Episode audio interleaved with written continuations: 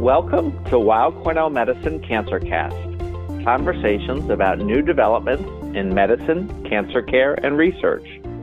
I'm your host, Dr. John Leonard, and today we will be talking about COVID 19 vaccines and cancer patients. As the coronavirus vaccine rolls out around the country, I'm really excited to introduce today's guest, Dr. Kristen Marks, who's an infectious disease expert at Weill Cornell Medicine and New York Presbyterian Hospital. Dr. Marks conducts research on HIV, hepatitis virus, and COVID prevention and treatment. When the COVID pandemic hit New York City, Dr. Marks led the phase three trials of remdesivir at Weill Cornell, as well as the phase three Moderna vaccine clinical trial. So she's really a great person to give us the latest on where things stand in COVID vaccination and COVID therapy. I want to remind our audience that we are recording on December 21st, 2020.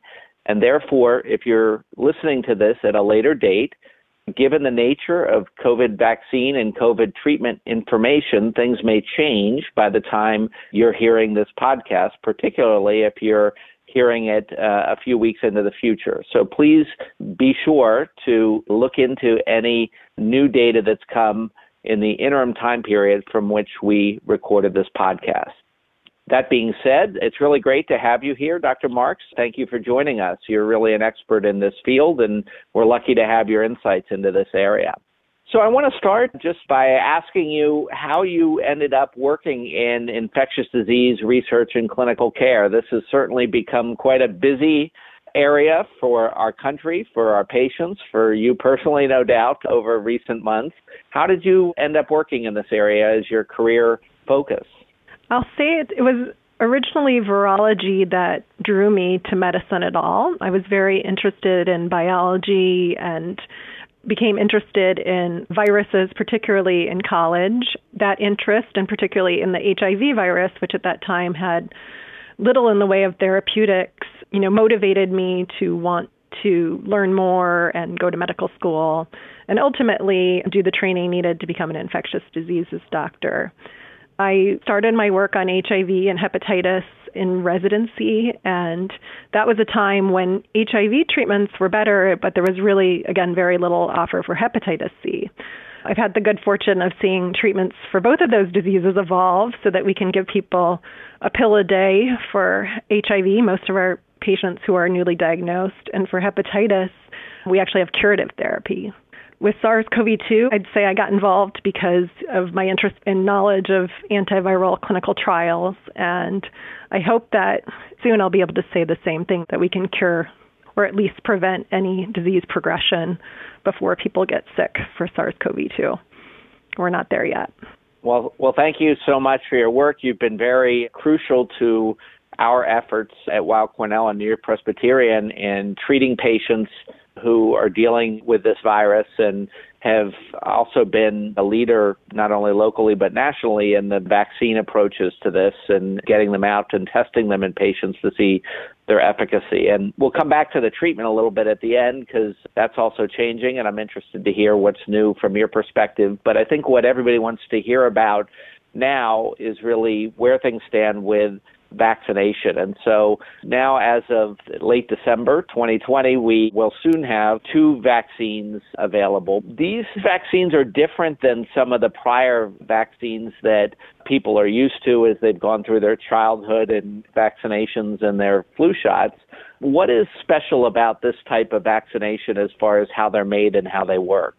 Yes. So they're the two vaccines that you're referring to are both mRNA vaccines, and they were both approved for emergency use authorization. So that's different than FDA approval. I just want to be clear that these are not yet FDA approved, but because of the state of the pandemic, the FDA determined that the benefits far outweigh the risks. And I'll tell you more about the potential side effects of the vaccines as we go on. What's different about these two? I'd say they're different, but they're the same. So, in general, with vaccination, we try to give the immune system a part of a virus, sometimes even the entire virus, but in this case, a part of a virus, to recognize and to use to make an immune response to protect the person for when they actually truly encounter the virus. So, in the case of these vaccines, they utilize a technology called mRNA. So, mRNA is something our body naturally makes, and it's kind of the, I'd say, recipe for making proteins. It's the code that our body uses how they're used in vaccines is instead of uh, human protein, the mRNA code is for the viral protein, the spike protein. So just one tiny part of the virus. It does not encode the virus itself, and there's no way to get COVID from these vaccines. So that's you know exciting part about them. They're not live vaccines. They're just utilizing a part of the virus that can't cause infection. So, uh, with the case of mRNA, you inject it into someone's arm. I should say the mRNA is wrapped in a little bit of sort of lipid or fat to protect it from being degraded. So it has to have something around it to help it get into the cell. When it gets into the cell, it stays in the cytoplasm of the cell, so it never enters the nucleus where our genetic material is. It uses the cell's own structures to make a protein that it can then kind of present to the immune system and allow a immune response. We know there's an antibody response, and also in the early studies, it looks like there's a T cell response too. So, in that way, the immune system now is sort of tricked into thinking it's seen the virus. So, the next time if someone actually encounters it, it can fight it off and hopefully prevent infection altogether, and in addition, prevent more severe symptoms from the infection. I want to ask you in a minute about the efficacy that was demonstrated in the clinical trials, but you alluded to the fact that they're more similar than than different. Any key differences that people need to know about? It sounds to me like basically they seem to be in the same ballpark as to what to expect out of them, and when they're available, they should be more or less similarly used. At this point, is that more or less how you would put it as well? Yes, as of right now, we don't know of any potential benefit of one over the other. So the two that have been approved are the Pfizer BioNTech and then the Moderna vaccines. Both are the mRNA vaccines. Again, they've been approved for emergency use.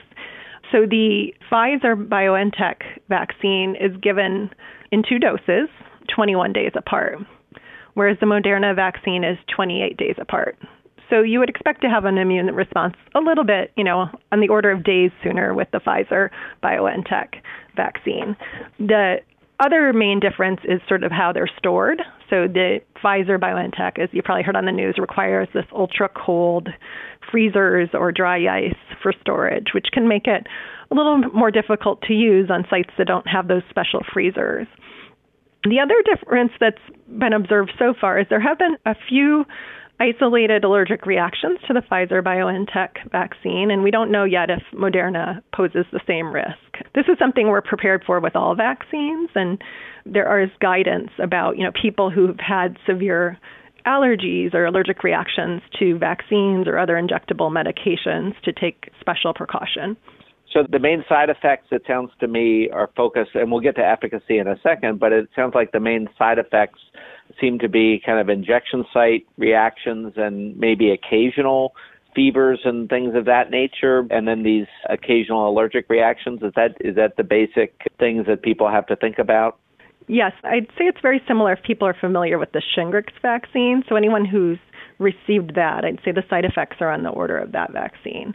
So in general when the immune system is responding some people not all people will get body aches, which we call myalgias, sometimes fever, even headaches, a little bit of fatigue, sort of feel fluish, although, you know, again, they don't have an actual infection, but their immune system's being tricked into thinking that there could be a, a virus around. So it's responding on that order. The fever is pretty rare after the first injection, but a little bit more common after the second injection. It usually is gone by two days, but some people can have it linger a little longer. I think, you know, one of the things people have to work out is when COVID is circulating, anyone who gets a fever has concern about, you know, are they contagious? Do they have COVID? And in general, if the fever goes away in the first day or two, you probably don't need to be concerned about what is going on. But if it lingers, that's when I would recommend people have a usual evaluation for fever. It still may very well be the vaccine, but you want to at least rule out that um, you had been exposed to COVID before getting the vaccine. So, efficacy wise, I've looked at some of the studies, and I'm sure others have have heard about them and you hear these things like 95% effective or things of that nature. But obviously, those are, are kind of complicated analyses. How should a patient think about it if they're vaccinated, kind of what level of protection they're getting? Or how would you put it for people to kind of get a feel for how protective this is for an individual or a group of people? So the studies were designed to really look at did it prevent symptomatic infection. So I kind of want to stress that point first. So the data we have is actually the prevention of people getting sick. We don't know yet as much about preventing asymptomatic infection, although, you know, I'm hopeful it will also prevent those infections.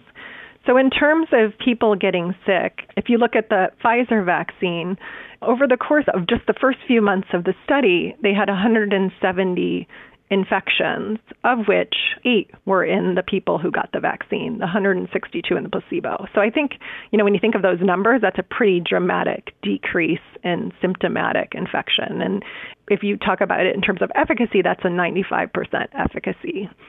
And also, importantly, it, it nearly eliminated the severe infection. So, infections that required people to need oxygen or be hospitalized. And in the Moderna study, there were quite a few of the severe infections. There were 30 severe infections, nine of which were people who needed to be hospitalized, and there was even one death. All of those occurred in people who received placebo. No one in the vaccine arm had severe infections to date. Now that number may change as you know as we get more data on these studies. Again, this data that we're looking at is just after the first few months, but it was enough to prove that the vaccine is very effective. And so one thing people ask about is how the time frame has obviously and I think in a good way been short in that we've gotten answers quickly that we've seen, you know, benefits from these vaccines in, in a relatively short period of time.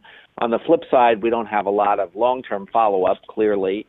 Are there any particular thoughts you have about that? I mean, obviously we don't know, but if you had to look at the the longer term questions, either as far as risks or as far as how long this immunity is expected, or we're just going to have to await those data. Any any guidance or at least ideas, recognizing that nobody knows for sure, kind of the longer term view with these. So in terms of risk, you know, you have to think about it while also considering benefit. So we know from these very large studies there were no serious events that were attributed to the vaccine. And if there are going to be side effects from a vaccine, they usually happen within the first 42 days. So that's why the FDA took kind of a looking at data from people who had uh, been out at least two months from the vaccine to kind of collect that information. To see very rare side effects, it takes hundreds of thousands of people, and often those aren't detected until the vaccines are released. And I think the example of the possible allergic reactions to the Pfizer BioNTech vaccine is a good example of that. So there are surveillance systems to pick these up. They're looked at actually weekly, and then the data is presented to the FDA monthly. So safety analyses are ongoing, but being concerned about an extremely rare side effect it's important. It's important to capture what those are, but it shouldn't prevent people from getting the vaccine now because we know the risk of COVID right now is so high. So the benefits of the vaccine, you know, far outweigh the risks that could be associated with getting COVID. So many of those in our audience are either patients with cancer or loved ones of patients with cancer. And obviously, for many scenarios, patients with cancer are different from the standpoint of both the risks that any treatment or potentially a vaccine would have in a cancer patient, as well as their immune systems may be different depending on their situation, and perhaps the vaccine either will work or perhaps might be less effective. So, from the standpoint of safety in patients with cancer and, and efficacy in patients with cancer, any any thoughts you have? And and I think you know, I'll, I'll, caution the audience it's really hard to generalize because there are many, many different individual situations. But in a general sense, any either concerns patients with cancer should generally have about safety or efficacy if they have the opportunity to receive one of these vaccines in the near future? So, in the near future, it's recommended that people who have cancer or immunocompromised can take the vaccines that I've discussed. And that's because they're not live vaccines, so there's not a concern for necessarily any additional safety risk from receiving them. We don't have data on how well they will work, and I think again that'll probably depend, like you said, on what type of cancers people have, what's their current treatment for those cancers and I think we we need that data to understand. We also don't have sort of a surrogate for knowing someone's been protected. So I think once we know what antibody titer you need or what measure it is exactly that you know we can feel people are, are immune, people who get this vaccine should really continue to use the precautions of wearing a mask, social distancing. And I'd say that's especially true for immunocompromised people who may not mount as good of a response to the vaccines. So, so I feel pretty pretty comfortable telling people who who aren't acutely ill. I mean, I think if you're, you know, very ill with your cancer at the moment, it might not be the right time to get the vaccine. As we said, the vaccine can cause fever and some other side effects. I think you have to be able to tolerate those sorts of things. I think also the physicians and care team treating you may also decide there might be sort of within your treatment an optimal time to take the vaccine to try to have the best chance of responding to it. And I think that's another consideration is sort of when to give it, trying to finesse the timing a little bit to help you have the best response.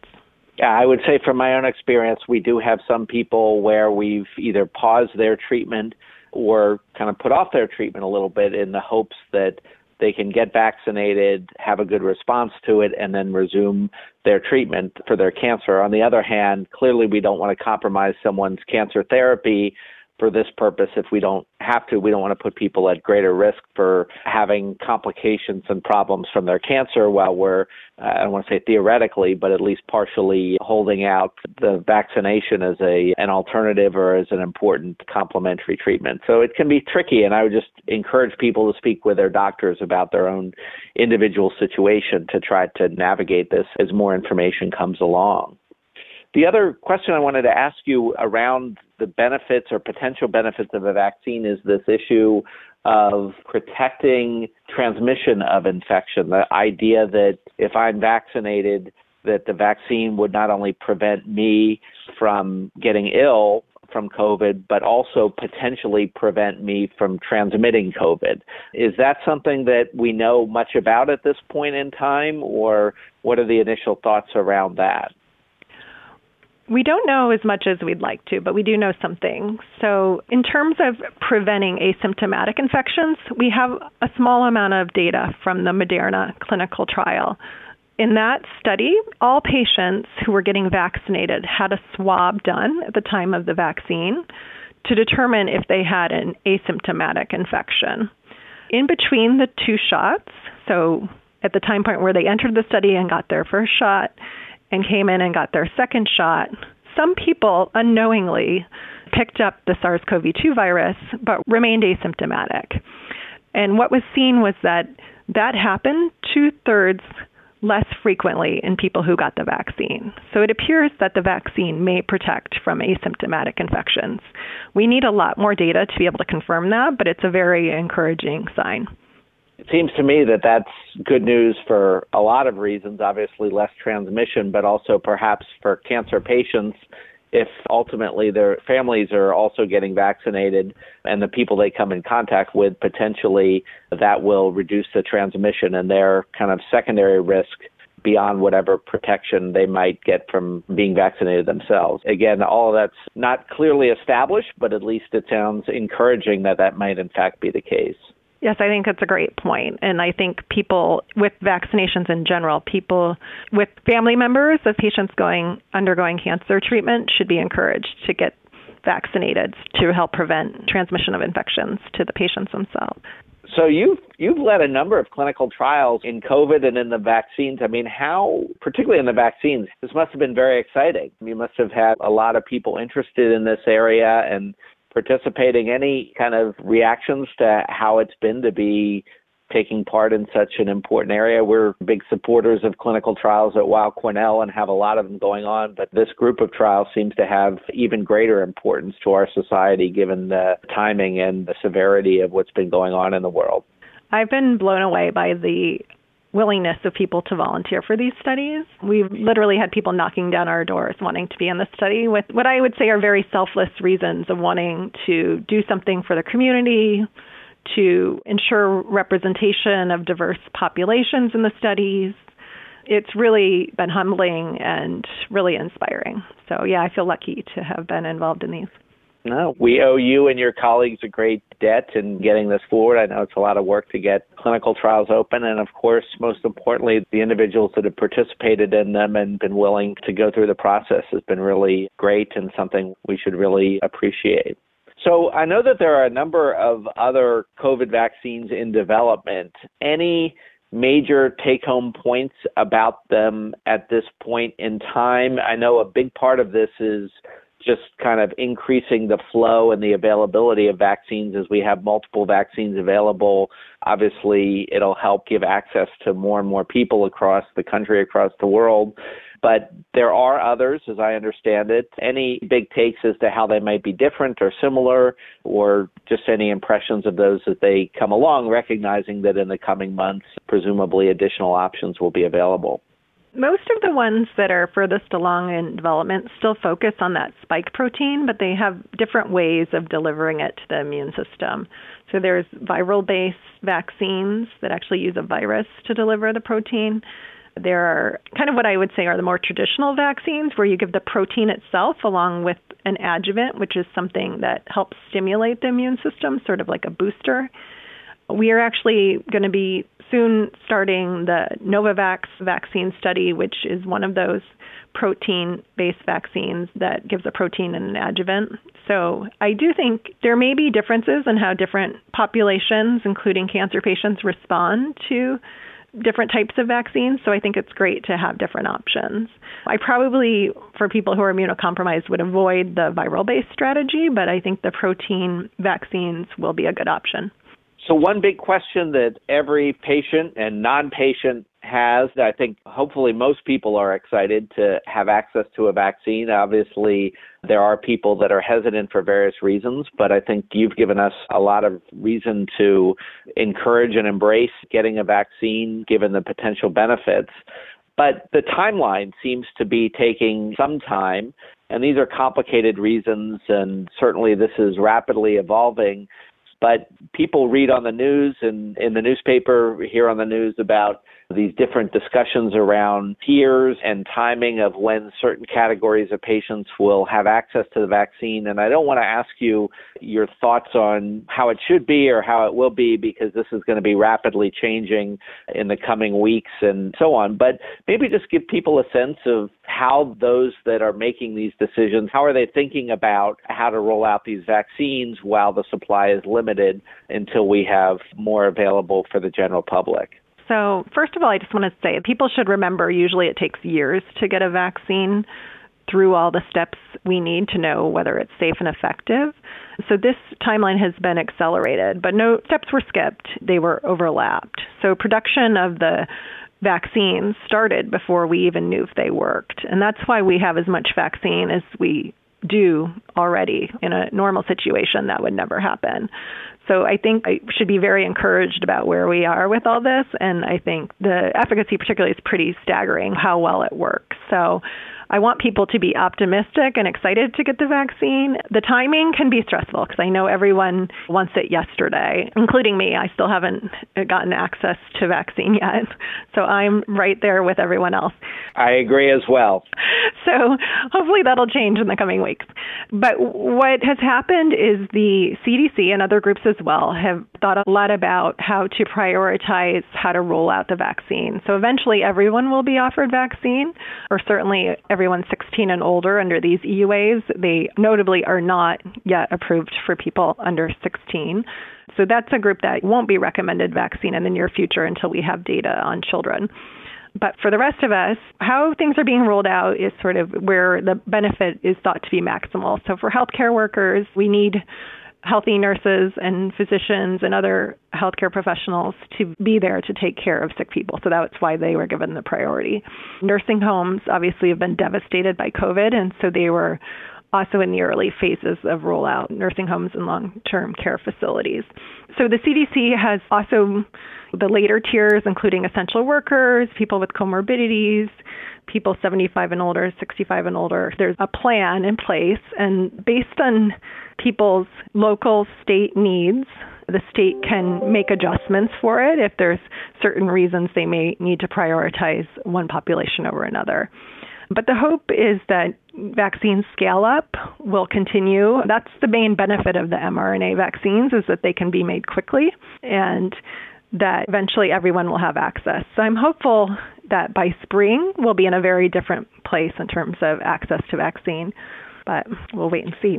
Great. Well, before we finish, I just wanted to ask you I know you've been involved with taking care of patients with COVID related disease and helped, as we mentioned, to develop the therapeutics that we have. Are there any new treatments that are coming along and maybe that you're excited about in clinical trials beyond the standard things which we're doing in the care of patients? Any thoughts about where treatment is going and what's exciting there? Before I get to treatment, I just wanted to mention monoclonal antibodies, which were approved for emergency use for treatment, but I think in cancer patients they could also have a role in prevention. These are man made versions of antibodies that can protect against the virus infection. And so those are being studied right now to see if they actually can prevent SARS CoV 2. And I think if they are found to be effective in prevention, that could be a very good option for someone undergoing cancer treatment so that they could get that. And then eventually when their own immune system is working better get the vaccine. So kind of as a bridge to vaccination. So the concept being much as some of our patients receive gamma globulin to prevent infections patients could potentially receive several months of an antibody based prophylactic while their immune system is low and then later get vaccinated. That's something that you envision potentially, and I want to emphasize potentially, might be useful for some situations in the future. Yes, I think that is a strategy, if it works, would be a very useful strategy. And then in terms of treatments, the COVID illness, we think of it into sort of two main parts. So the early part of it is when the virus is reproducing, a lot of virus around, and then it's sort of the immune system kicks in, and then the immune system starts to do the damage in terms of causing excess inflammation or inflammation that becomes destructive to a person's body. So both parts of that are being targeted for treatment. Right now, we only have intravenous antivirals to use, so they require people being admitted to the hospital. There are some studies going on of trying to use those as outpatients, but I think antivirals is certainly an area where we need better drugs, oral drugs, or something that can be easy to administer as an outpatient before people require hospitalization. And then, in terms of once people are hospitalized and they're suffering the consequences of an overactive immune response, different immunomodulators, so things to kind of dampen down the immune response, are being studied. So, both of those are ongoing. We have trials at Cornell of the treatment with monoclonal antibodies, of treatment with convalescent plasma, and of treatment with immunomodulators. There's also studies looking at whether anticoagulating people's blood or sort of giving them medications to prevent blood clots, whether that is of benefit, because we know there's a lot of clotting and strokes and heart attacks and things that can be consequences of severe COVID. So there's a lot of exciting research going on at Cornell and throughout the country. So, before we wrap up, any key messages that you would really want cancer patients and their loved ones to keep top of mind as we move forward here into this new era of dealing with the coronavirus pandemic? Any words of advice as people try to hang in there through all this?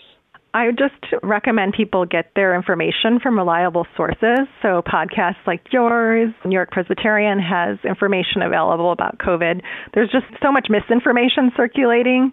You really want to get information on COVID and prevention and the vaccine, particularly from healthcare professionals.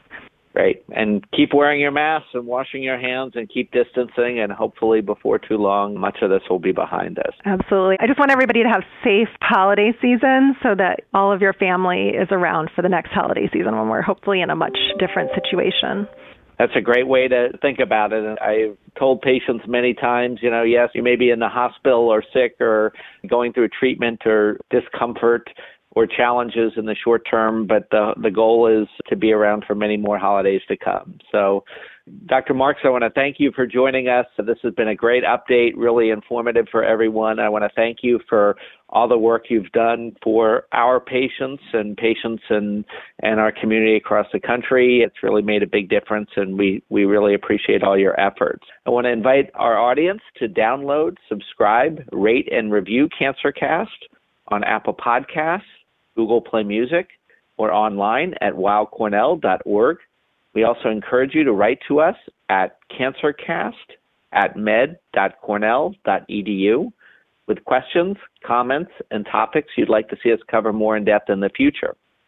That's all for CancerCast, conversations about new developments in medicine, cancer care, and research.